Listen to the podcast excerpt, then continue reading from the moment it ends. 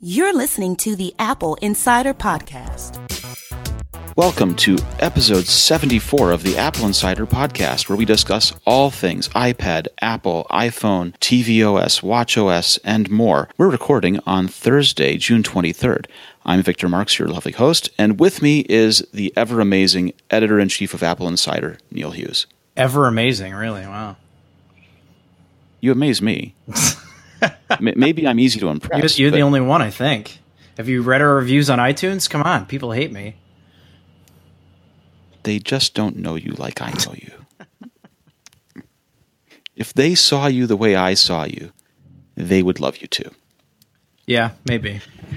Now, I want to lead off with an announcement for our US listeners.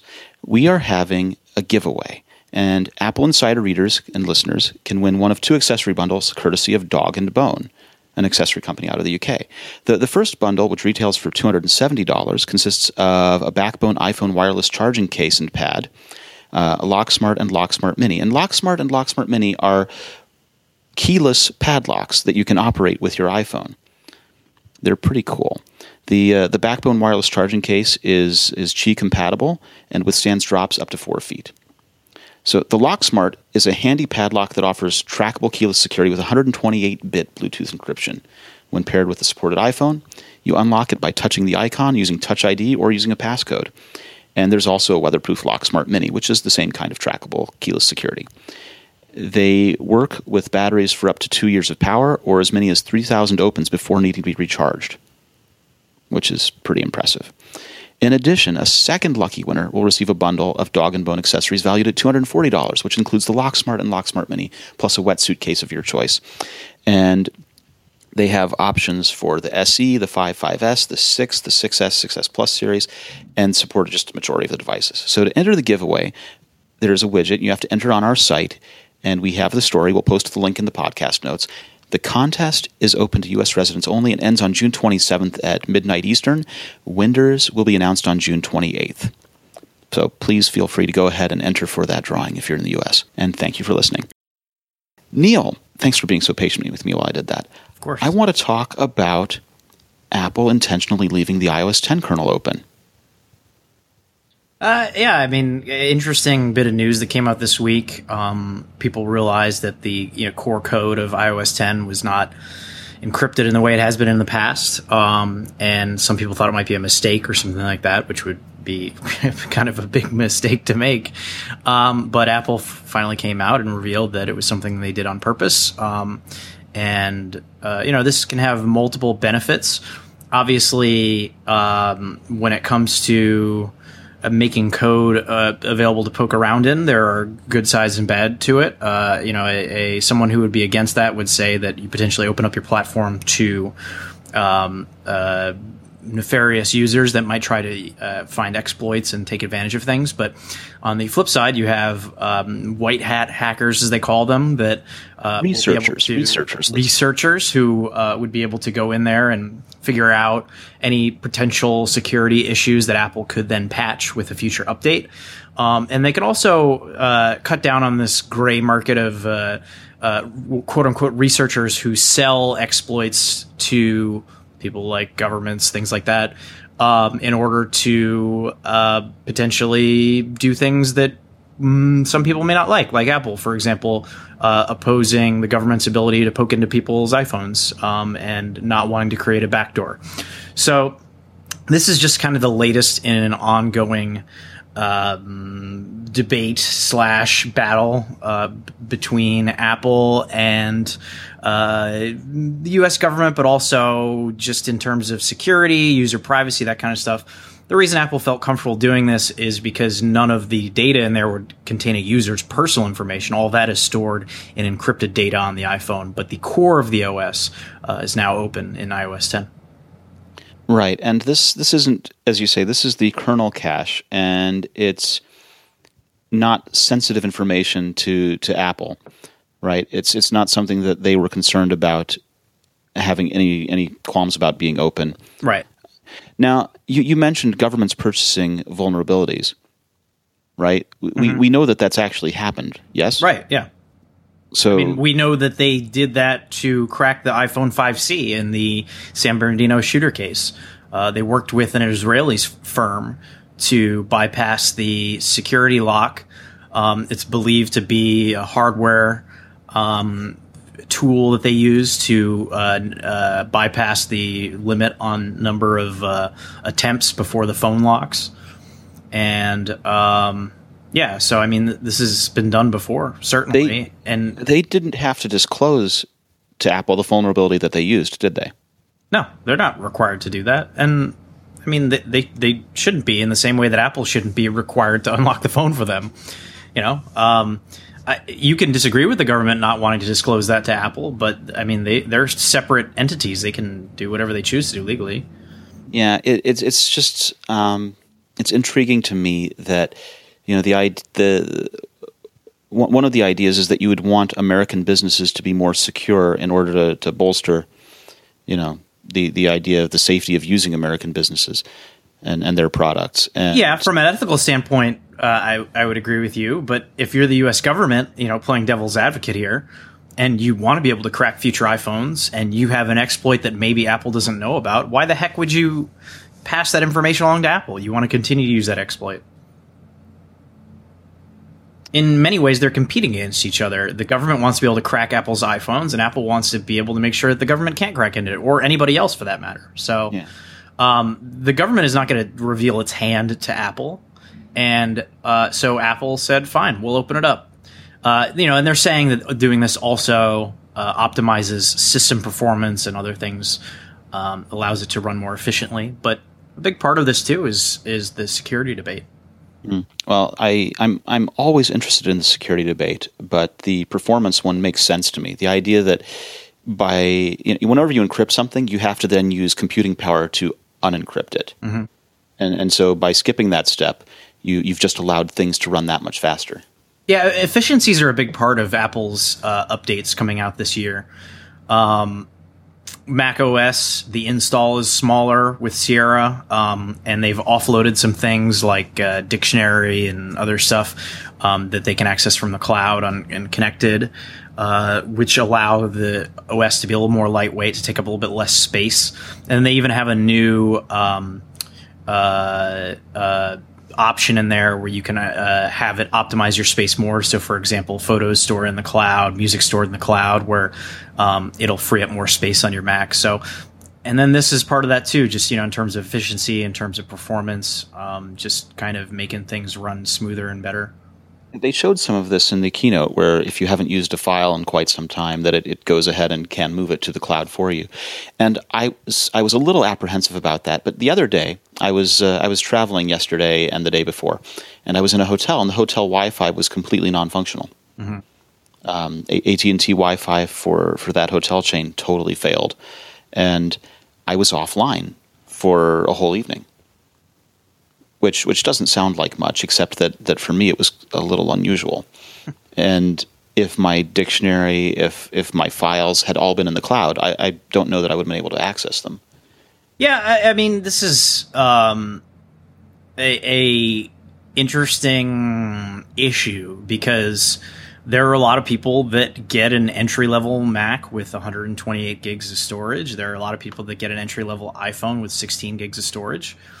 And so, you know, there's like an entitlement by a lot of fans saying, "Oh, Apple should make the minimum storage this or whatever." Right. The the why isn't the iPhone 32 gig by now? Yeah, I mean, okay, sure, that's nice, but Apple's a business at the end of the day. I've never understood this like entitlement attitude of consumers where they say, "Oh, well, Apple or any other company really for that matter should do this because uh, it would be better for consumers." It's like, well, yes, but they're in the business of making money, and Apple needs to maintain their margins, and they need to continue to be a profitable company. And at the end of the day, that's what they're going to do, and that's capitalism. There's nothing wrong with that unless you just don't like business.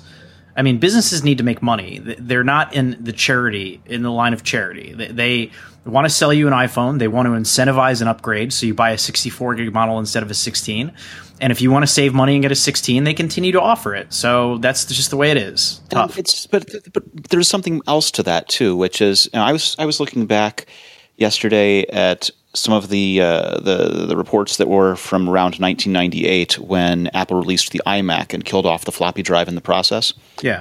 And some users were talking about how short-sighted it seemed that the uh, the floppy drive was going away.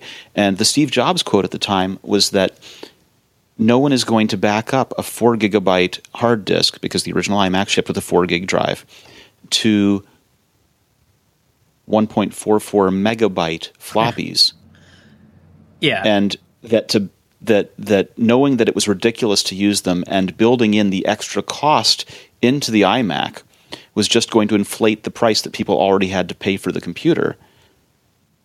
yeah. It was better to take it out and sell a lower priced computer that actually made sense to use. removing the floppy drive was obviously in hindsight a no-brainer. I mean, by that point, the main use for it was, it was apocalyptic though. well, but I mean, at that by that point, the main use for it really was, you know, in Windows creating boot disks and stuff that people did, you know, or crazy installs. If you got some application that came on like thirty floppy disks or You're, something, you're mistaken because USB flash drives did not exist at that time. CD drives existed at that time, though. CD-ROM had been around for you know since the mid '90s. Right, We're talking like writing a- '99 when the iMac got rid of floppy drive. writing a CD drive to move some files around was was crazy laborious and time consuming. If you I just mean- want to shuffle some files around SneakerNet, No, I, I, I understand why it was controversial at the time. I'm just saying, Right. in, in hindsight, it was very clearly an easy and the right decision to make. Oh yes, Now, the reason that people are talking about it this week is because with the rumors of the new iPhone not having a headphone jack, uh, they're trying to compare that and say, oh, well, Apple already did it once with the floppy. This is the same thing. That's an interesting argument to make. I don't necessarily agree with it because it's not it's not quite the same. Let's look at Apple's market share of the computer market back in 1999 when the iMac came out. Um, and intentionally small, right? and now let's look at the iPhone's share of the smartphone market and the Nominally forty to fifty percent ish. Let's say. yeah, and uh, you know, not just as uh, its role in the smartphone market, but as a media player, um, use case scenarios, and you have to factor in the legacy of the headphone jack, which has been around for longer than the smartphone market has even existed. So it. I'm not saying that getting rid of the smartphone jack is necessarily the wrong thing to do. I think it's inevitable and it has to happen. Whether it's right to do it this year is the question, and time will tell if Apple is right on that. Um, but I also, you know, I don't know. I don't think it's a fair comparison, is the way that I would put it.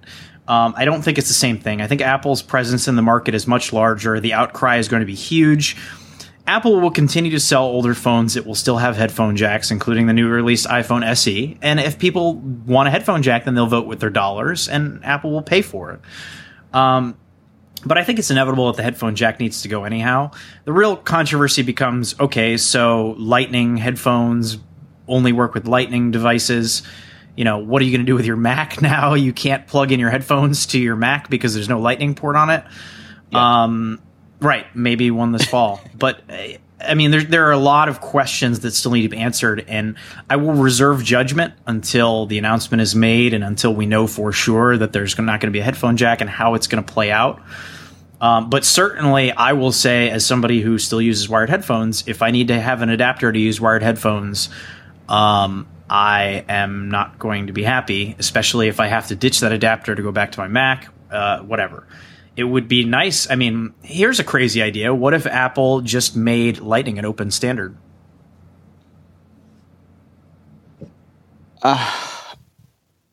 They could certainly do it. I would consider it an unlikely move.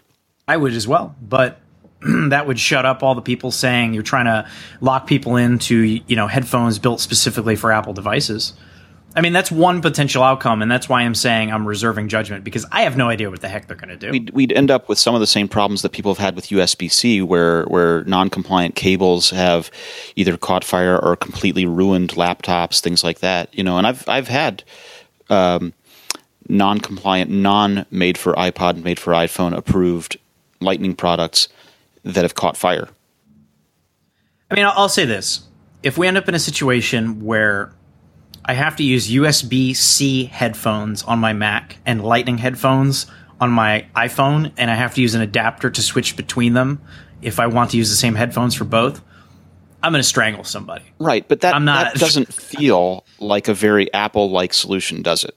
It doesn't, and yet here we are with a MacBook that only has one port on it uh, that still has a headphone jack.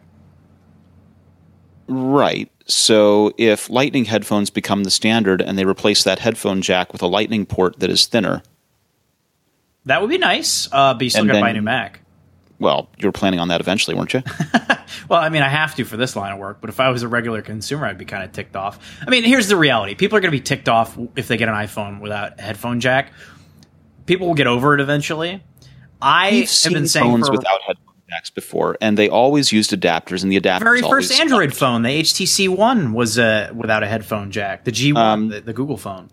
Yeah, I don't. I didn't have that HTC. I had the second HTC that used a headphone adapter out of its uh, mini USB port, Yeah, it was the same thing. and the the HP Veer, the Palm phone, used used an adapter. people are going to be mad. It's an inevitability that the headphone jack needs to go away. If I were in charge, clearly I am not because I am not as smart as the world. I am not as smart as Tim Cook, so I'm going to give him the credit on this one. However, if I were in charge, what I would have done was a transition. I would have launched an iPhone with Lightning headphones, but continued to offer a headphone jack. I would have opened up the licensing on Lightning headphones to make them cheap. I would have Well, done everything that. I could for a year to flood the market with Lightning headphones so they were readily available. And then the next year, or maybe two years later, ditch the headphone jack for a transition period. But if they had started shipping Lightning headphones with the iPhone 6S last year and done more to get Lightning headphones on the market and to sell people on the superiority of Lightning headphones, the transition would not be as painful. As it stands right now, nobody you know owns a pair of Lightning headphones. True. I, I I know that I have a pair, and I know that Mikey has a pair, and that's it. And we do this for a living. And we and, and you know, right. I don't know anybody that owns Mikey Lightning would not pair, Lightning pair Lightning headphones. I have never used a pair of Lightning headphones. They may be vastly superior in terms of quality, and that's great. Um, but you're still going to piss off people in the transition. People are still complaining about the switch from 30 pin to Lightning. So, you know, I mean, it's going to be painful. It's going to stink. If I were in charge, I would have done a gradual transition. I would have got people hooked on because how many people still use their earpods that come out of the box? I don't, but I see them all the time. People on the street, people on the train, they're using the earpods that come with their iPhone. So if Apple had for the last year or two just been shipping earpods with Lightning instead of 3.5 and continue to have the 3.5 on the iPhone, I think the transition would be less painful. So here's what they should have done. They should have done Lightning earpods, like you say, and they should have gotten Monster to ship Lightning as well. Yeah, and Beats and everybody else. Why are And there no Beats, Lightning Beats? Monster head- Beats? That's Why are there no Beats Lightning headphones? That's a very good question. That's crazy. I mean, the new Beats pill recharges through Lightning. Very good question. But the, here, here's the other thing. You you and I are talking about a smooth transition, right? Right. And Apple, when they decide to jump ship from one technology to another, doesn't do transition. They simply adjust the product line, and that's it, right? When when we had the changeover to the Lightning port on the phone and the iPad Mini and the iPad 4, mm-hmm. those products were all announced within months of each other, and it was done. The transition was made. And they also offered an adapter. The adapter was offered at the same time separately but that that was it Yeah. Um it, it's it's going to be painful.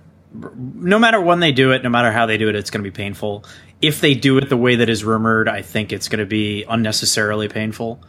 Um, but I mean, there was a transition uh, from uh, PowerPC to Intel. Don't forget, and 2006 but Macs continued to support PowerPC or uh, Mac OS 10 continued to support PowerPC for years after all the hardware had switched to Intel because well, they had rosetta.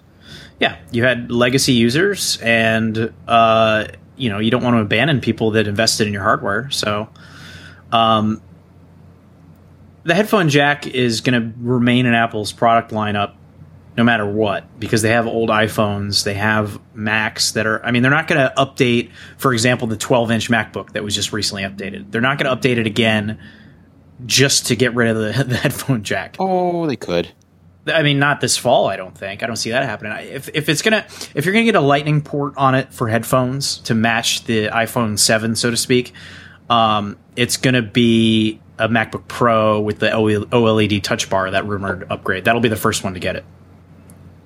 Right, but this kind of transition to the whole product line will probably take about nine months.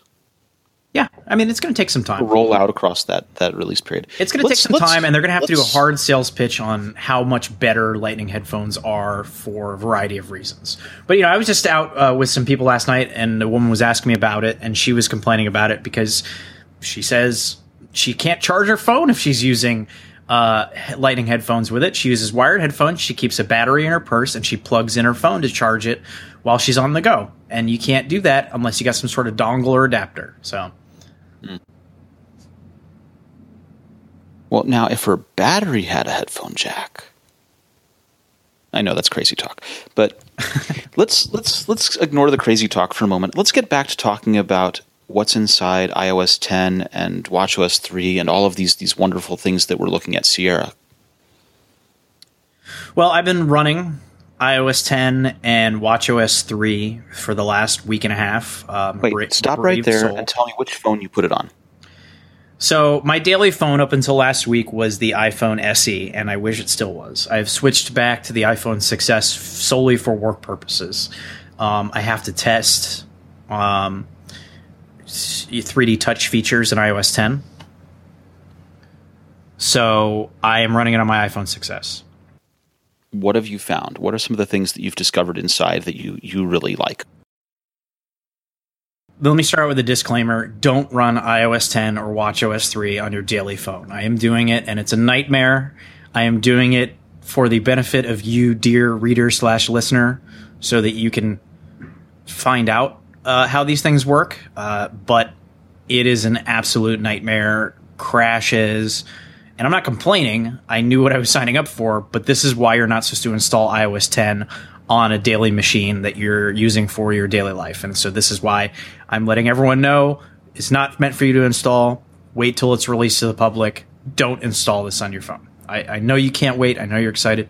Don't do it. Um, a lot of crashing, a lot of issues. However, um, it's great.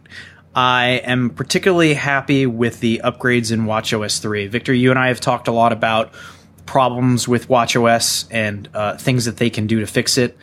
WatchOS 3 resolves maybe 90% of the issues that I had with the platform uh, prior in prior releases. So I'm very, very happy with WatchOS 3. iOS 10 is another uh, great upgrade. Uh, really like the widgets. Uh, really like some of the 3D touch enhancements. The new control center um, integration with HomeKit. Just a ton of great stuff there.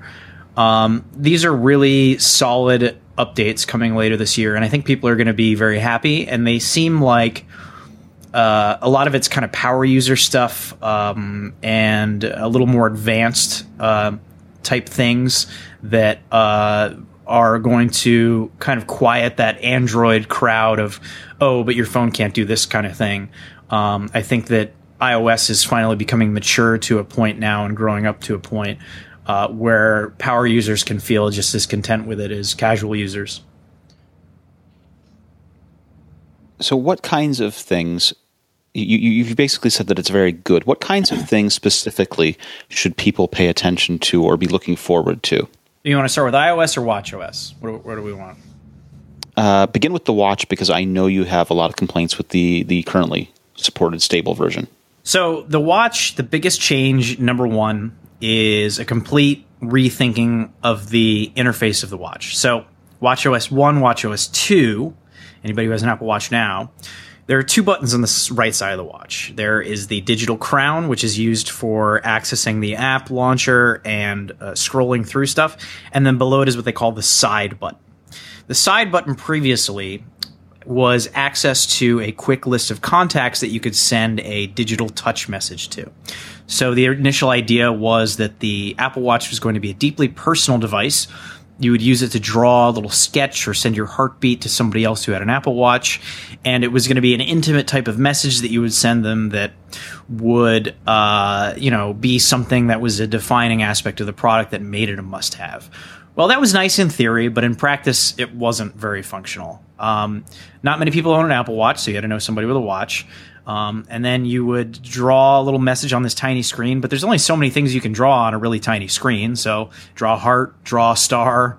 That's about it. Not really much else you could do. You, um, you never you never drew anatomy. yeah, I mean, you could draw a phallus on there if you really wanted to. Uh, but other than that, there's only so many things you can draw on a 1.5 inch screen. Um, you could send your heart rate, which was neat, but it was gimmicky. And for having a hardware button devoted to it uh, was a major oversight by Apple. And to their credit, WatchOS 3 is a complete rethink on that. So once you install WatchOS 3, when it launches this fall, the side button functionality will change completely. It goes from being uh, what was before quick access to digital touch messages to now a uh, app dock. So the concept of glances before, for anyone who's never used an Apple Watch, from the watch face, you would swipe up from the bottom and you would get a list of, of apps that you could scroll left and right and see. Um, and they would just give you quick information.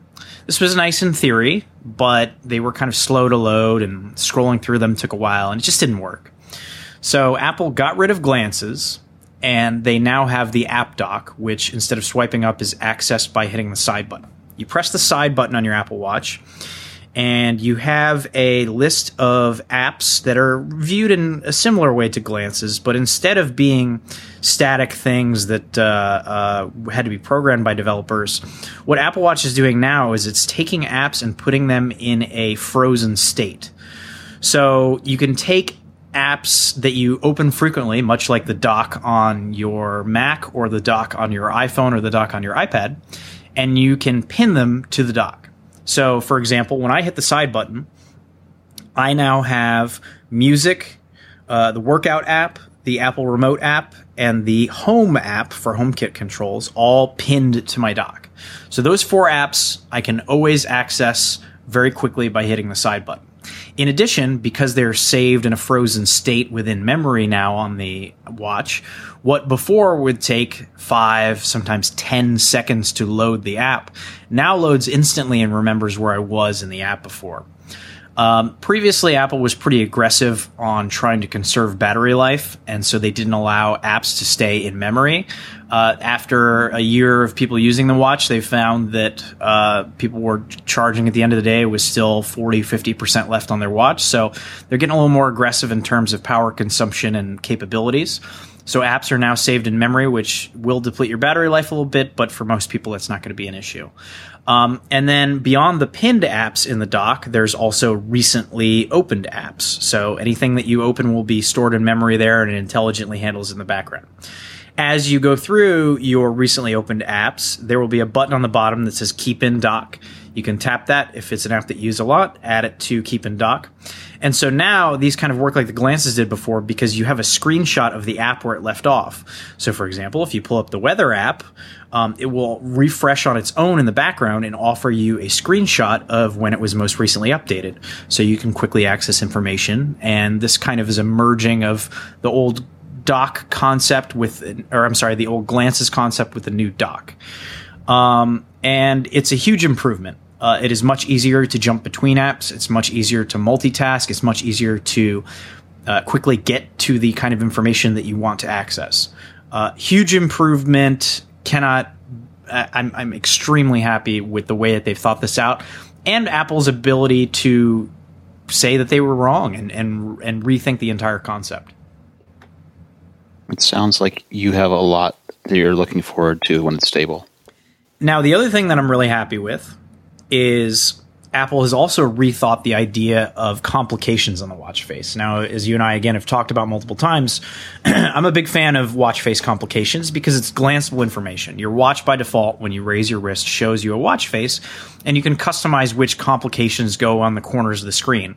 Previously, complications were intended to present you with data current temperature, how many unread emails you have, um, your your uh, uh, activity progress for the day in terms of standing and and step count and and uh, and exercise and all that kind of stuff. It was Apple was focused on giving you information that needed to be updated, but Apple has now rethought it and said, well, having glanceable information that's up to date is great, but you know what else is great?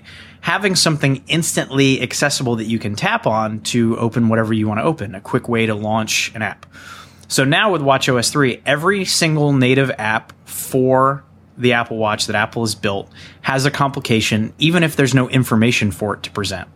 So, for example, um, you can now have a music complication on there.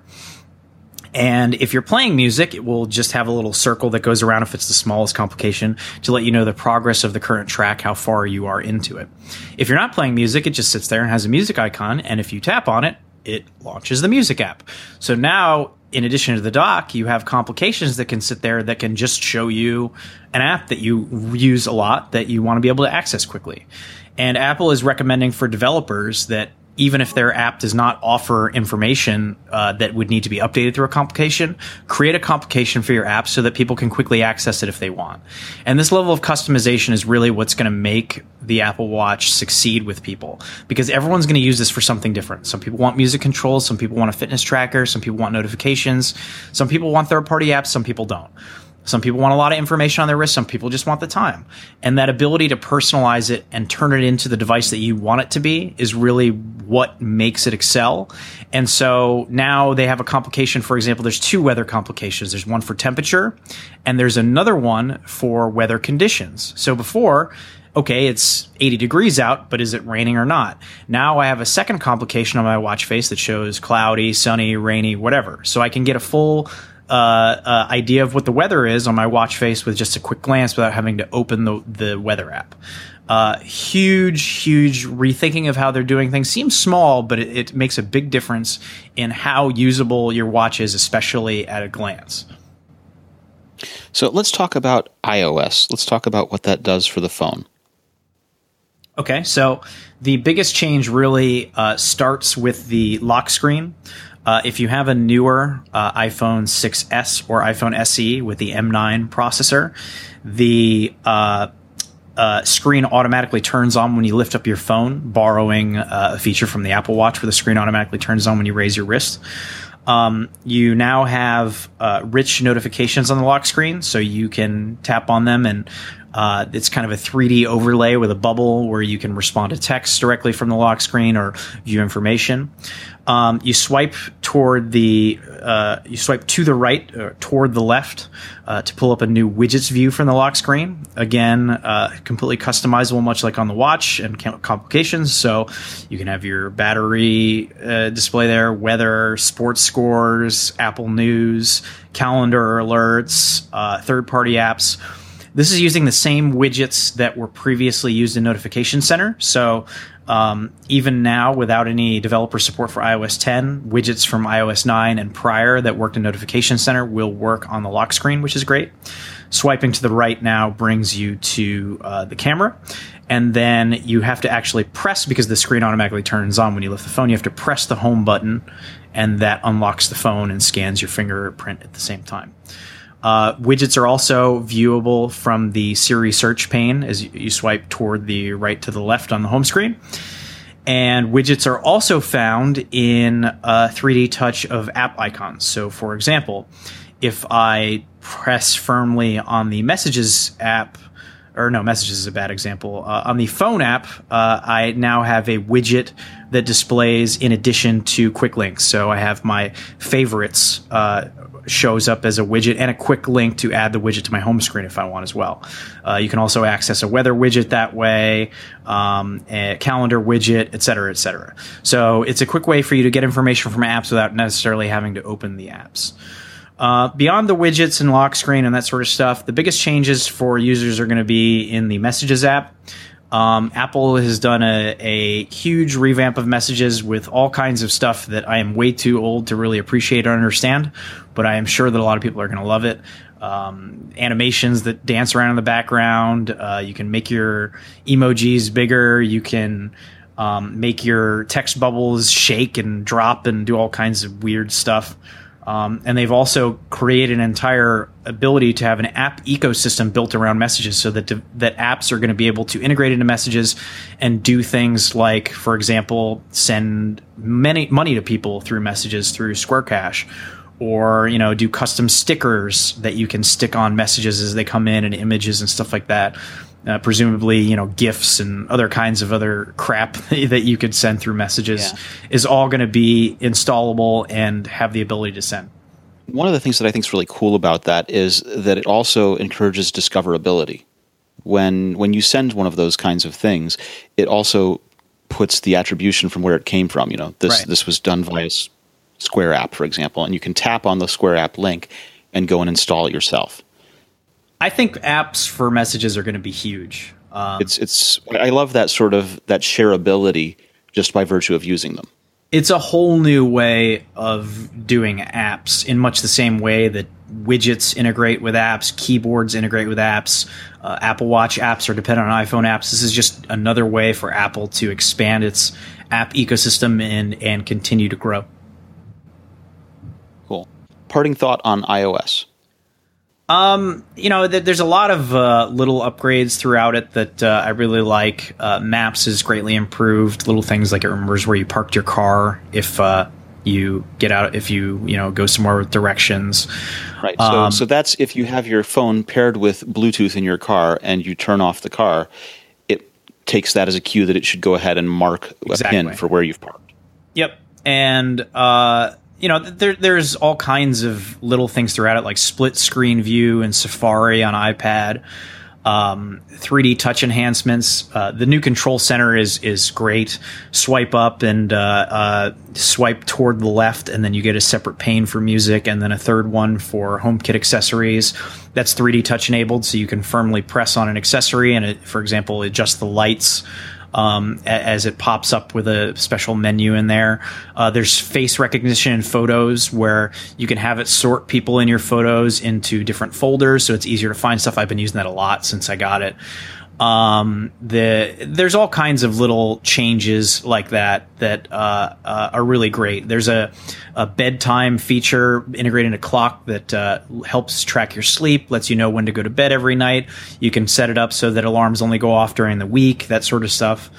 Um, just all these kinds of little changes that add up that make it a, a, big release. But the biggest things I think are the widgets on the home screen and the rich notifications, and then app integration and messages. At this moment, I want to bring up some of our AppleInsider deals. We have a large number of deals on Apple Macs and iPads. For example, you could score a 128 gig 9.7 inch iPad Pro for 699 US dollars, or a 13 inch MacBook Air for $799. Plus, save 350 on the 2015 12 inch MacBook with 512 gig of storage, or 30 to $70 off a 2016 12 inch MacBook. All of these deals are on our website. They're being done through B&H, who is a great friend of AppleInsiders. Please feel free to check out these deals. We'll link them in the show notes. Neil, we published a story about Apple showing some interest in expanding the True Tone color accuracy beyond the 9.7 inch iPad Pro. Yeah, it was a patent application that we discovered this week where it describes kind of using not only True Tone, but uh, also um, uh, night shift, which is on a bunch of devices, but expanding True Tone to a range of screen sizes. So currently, True Tone is only found on the 9.7 inch iPad Pro. Uh, it relies. So, so wait, could I find it on an Apple Watch in the future? Less likely. Um, could I could I find it on a large iMac in the future? More likely, I would say. Uh, but the patents are very broad by nature. Uh, they want to cover as many possible uses as they can. And so in the patent application, they say any type of screen could be used for this, any screen size could be used for this. Uh, they talk about wearable devices, they talk about desktop computers. So the practical use for um, True Tone on an Apple Watch, uh, probably not as great as it might be on a Mac or even on an iPhone. Uh, you see it on the iPad, and you know the appeal there is to make content when you read it look as it as if you're reading a piece of paper. Is the idea. So it matches your ambient light to uh, adjust the display to a way that your eye perceives it to make it seem more natural. That's what it does. It uses ambient light sensors that are advanced that are found in the iPad Pro 9.7 inch. So this patent application just describes how it works and makes it clear that Apple is considering using it for a range of devices, uh, one of which could be a future iPhone. Now, the reason that I find this uh, patent application particularly interesting this week is because there have been a number of rumors coming out about the next iPhone, uh, which people are referring to as the iPhone 7, but I don't think it's going to be called that.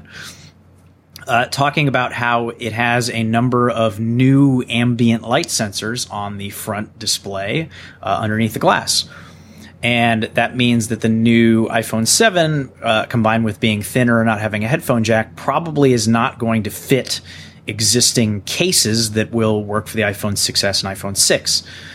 Um, and when people are talking about new ambient light sensors, why would you need those? Well, perhaps, I certainly don't know, but it would make logical sense for True Tone display technology to come to uh, the next iPhone, maybe just a higher end, you know, Pro model or the Plus or whatever you want to call it.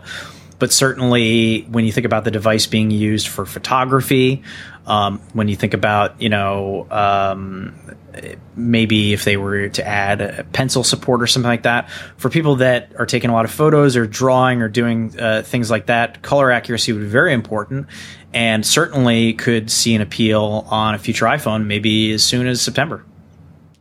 Wow. Yeah. So the the notion that you'll have something that's similar in design, similar in size, similar in shape, but won't be able to use existing cases or existing screen protection is certainly going to cause issues for the manufacturers of those cases and screen protectors. But do you think it's a big disruption for consumers at all? No, I, I think um, new cases are are pretty minor issue, all things considered. And the expectation is that the new phone is going to be thinner and ditch the headphone jack anyhow. So, okay, you know, I, I don't I don't see that being a very big deal. Um, that I, I think they're the, the the expectation is so the Wall Street Journal had a report out this week saying that the iPhone 7 is going to look largely like the iPhone 6s and the iPhone 6 before it. The reason for that is big things are expected in 2017, but the technology is not quite there for it. Right, right. Now, one of the rumors that we've had that I'm I'm kind of hoping hope for is the idea that the plus sized variant will get the three gigabytes of RAM and a smart connector. Yeah, the, the, there's actually been some speculation and, and supposed uh, pricing leaks from China that suggest there might be three models of iPhone this year. I don't know if I buy that, but uh, the rumor is that there might be iPhone 7 or whatever they decide to call it in the standard size of 4.7 inches, then a Plus model at 5.5 inches, and then a Pro model, which would be the 5.5 inch with a smart connector and the dual cameras. And that would be like Apple's super high end kind of. Uh, phone, uh, you know, for people that that want all that added functionality. Uh, why you would want a smart connector on a phone? Well, especially if they got rid of the headphone jack and you need to use Lightning headphones.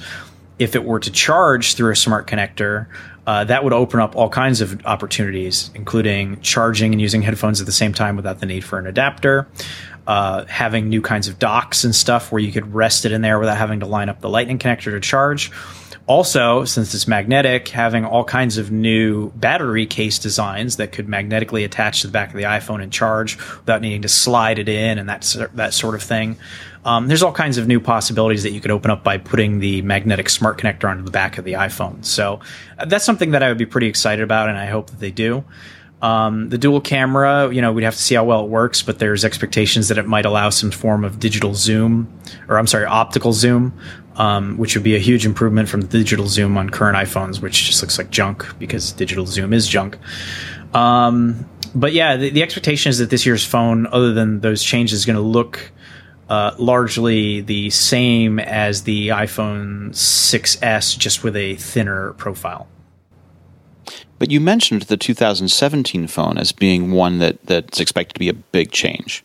Yeah, so the rumor we, have talked a little bit about the idea that it would be made of all glass, right? Yeah, the rumor mill is that Apple is going to really completely change the iPhone uh, next year for the 10th anniversary.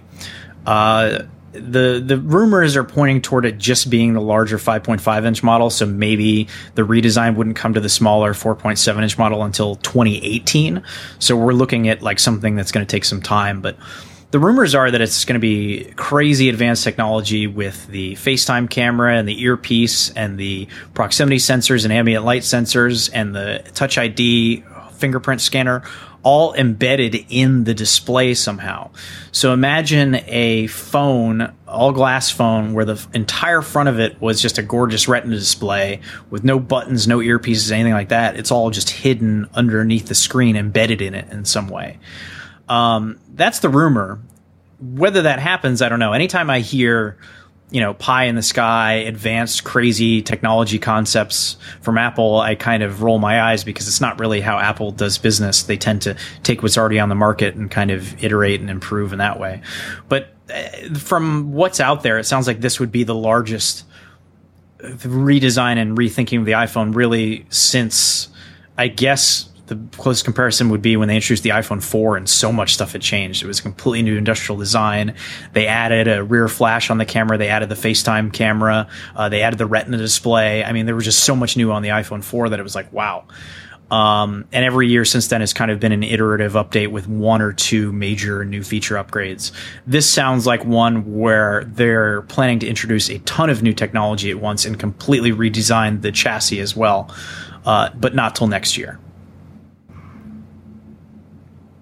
You know, I, I still hold hope that, that one day we'll have cameras actually embedded within the screen. Well, that's the rumor. I, I, I mean, I, I, I, guess it's technically possible to do it with an OLED display.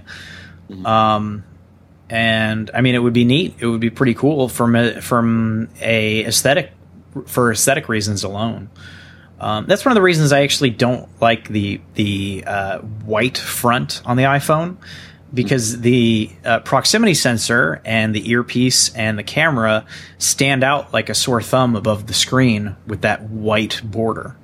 Right, and and that's one of the things that some designers have told me in the past is that you can tell that that Apple didn't want to do the white phone, and they took forever getting around to making the white phone mm-hmm. because having those those pieces be so apparent to the user is is not really what they wanted. They wanted it to fade into the background and be almost invisible. Yeah. And if you, if you think about you know doing all that and embedding the camera and the and the home button into the screen in some way, it's also going to facilitate major changes to the user interface and the experience of using the phone. Um, just because, for example, unlocking the phone and and uh, having it scan your finger. You know, you're going to have to have some sort of visual cue on the screen as to where to press and what to do. I mean, I guess they could do a virtual home button um, to go back, you know, that sort of stuff. But even then, you lose the tactile feedback of being able to press it. Um, is that a step forward? Is it a step back? You know, obviously, a lot of speculation at that point as to uh, how it'll operate. But there's a lot of uh, changes that would have to come alongside of those hardware changes on the software front. It would have to be a major rethinking of the OS as well. Yeah. You know, one of the things that I think about is is the notion that when you use FaceTime and you're talking to someone, their eyes are never looking at you right. and your eyes are never looking at them because of the position of the camera in relation to where their eyes are on the screen. We look at each other's off. faces and yet the camera is off. It's it's kind of disconcerting and you know, having the camera within the screen underneath about where their eyes appear makes makes a huge difference. The the eye contact, direct eye contact is so essential for human communication that it's extremely disconcerting. You're you're so good at knowing when somebody's looking you in the eyes and when they're not in conversation. If you've never tried this, have a conversation with somebody, but just or have them do it to you at least. Look just to the left of their head, like just barely off and you immediately notice it. Like you can totally tell where somebody's eyes are looking uh, just over, you know, uh, uh, years of evolution of, of human beings. It, it, it's very noticeable when somebody's not looking at you and it, it does kill some of the intimacy of it. So not only it, from it tells us that the other person isn't paying close attention to right. us either, right? Yeah. Yeah, it, it, it, your your your brain is very good at perceiving where somebody's eyes are looking. it's something you don't even realize that you're so good at. And so, not only from an aesthetic perspective, but also from a human intimacy perspective, um, embedding a camera into the display in a way that would make it so that you're looking more directly at the person you're speaking to um, kind of brings down those barriers and is a very Apple like thing to do. Uh, that's something that I guarantee you that they would love to ship in this year's phone if they could, and and maybe next next year's if it's ready. But that's a rumor that does not surprise me at all, and definitely seems like something that Apple would want to do. Uh, put the camera in a place where you know your eyes are going to be trained to be looking to make it more natural when you do a FaceTime call, stuff like that. Now, one other interesting thing I want to bring up as well is with iOS 10, uh, some developers have been kind of hacking around in it, and they've discovered evidence of a dark mode, dark UI, uh, within iOS 10, um, which again, aesthetic reasons, some people might prefer to just have a darker screen, easier on the eyes, especially at nighttime. Not bright at night. Yeah. But there's also a practical and functional reason for having a dark UI, and that would be paired with the rumors that the 2017 iPhone, not this year's, but next year's, it could have an OLED display. Now, an OLED display has a number of advantages over LCD and a number of disadvantages as well. One of the key advantages of an OLED display, or OLED as some say, is the pixels themselves are individually lit. It's not like an LCD where you need to have a backlight that illuminates the entire screen regardless of the colors being displayed. On an OLED display, the pixels themselves have their own individual light in it. They're backlit. So a black quote unquote pixel or a pixel that doesn't have any light being going shown through it is not essentially using as much battery as it would on an LCD where the entire thing needs to be illuminated. So that is why the Apple Watch uses an OLED display, but not only that, has a dark UI where the watch faces and the interface are all black background, uh, you know, darker colors throughout. How how how is this different from the night night mode stuff, though. Right? Because they showed us sort of a dark UI with night mode in in the keynote. No. I'm making. I'm. I'm. I'm imagining they have a, that. They have a dark mode on tvOS. Yes, and I'm using that.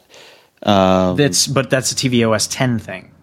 Right. That is so that your eyes are adjusted at night when you're watching a, a movie or whatever. You don't want to have something bright. You know. Um, I'm thinking of of.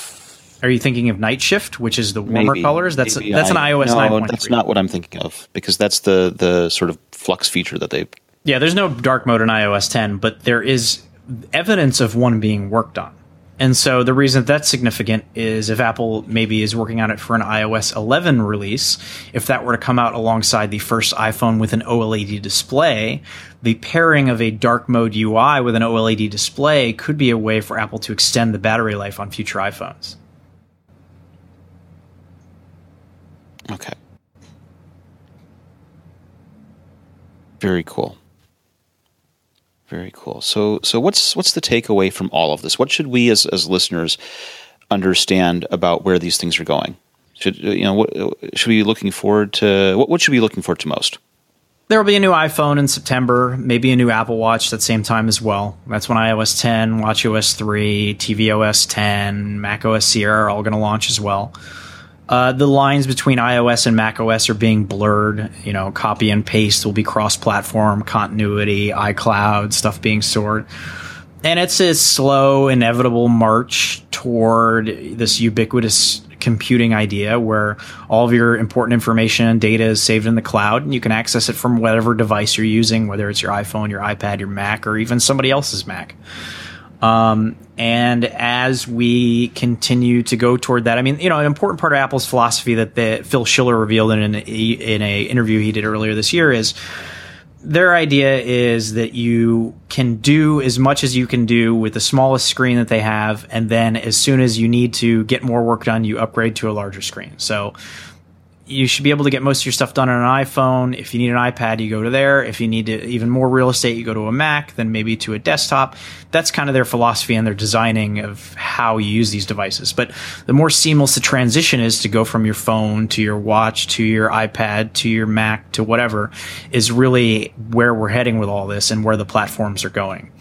You know, the new iPhone coming out in September may be a quote unquote disappointment from a hardware perspective for people that want an all new look, but Apple's going to be fine. They're going to sell a boatload of these things.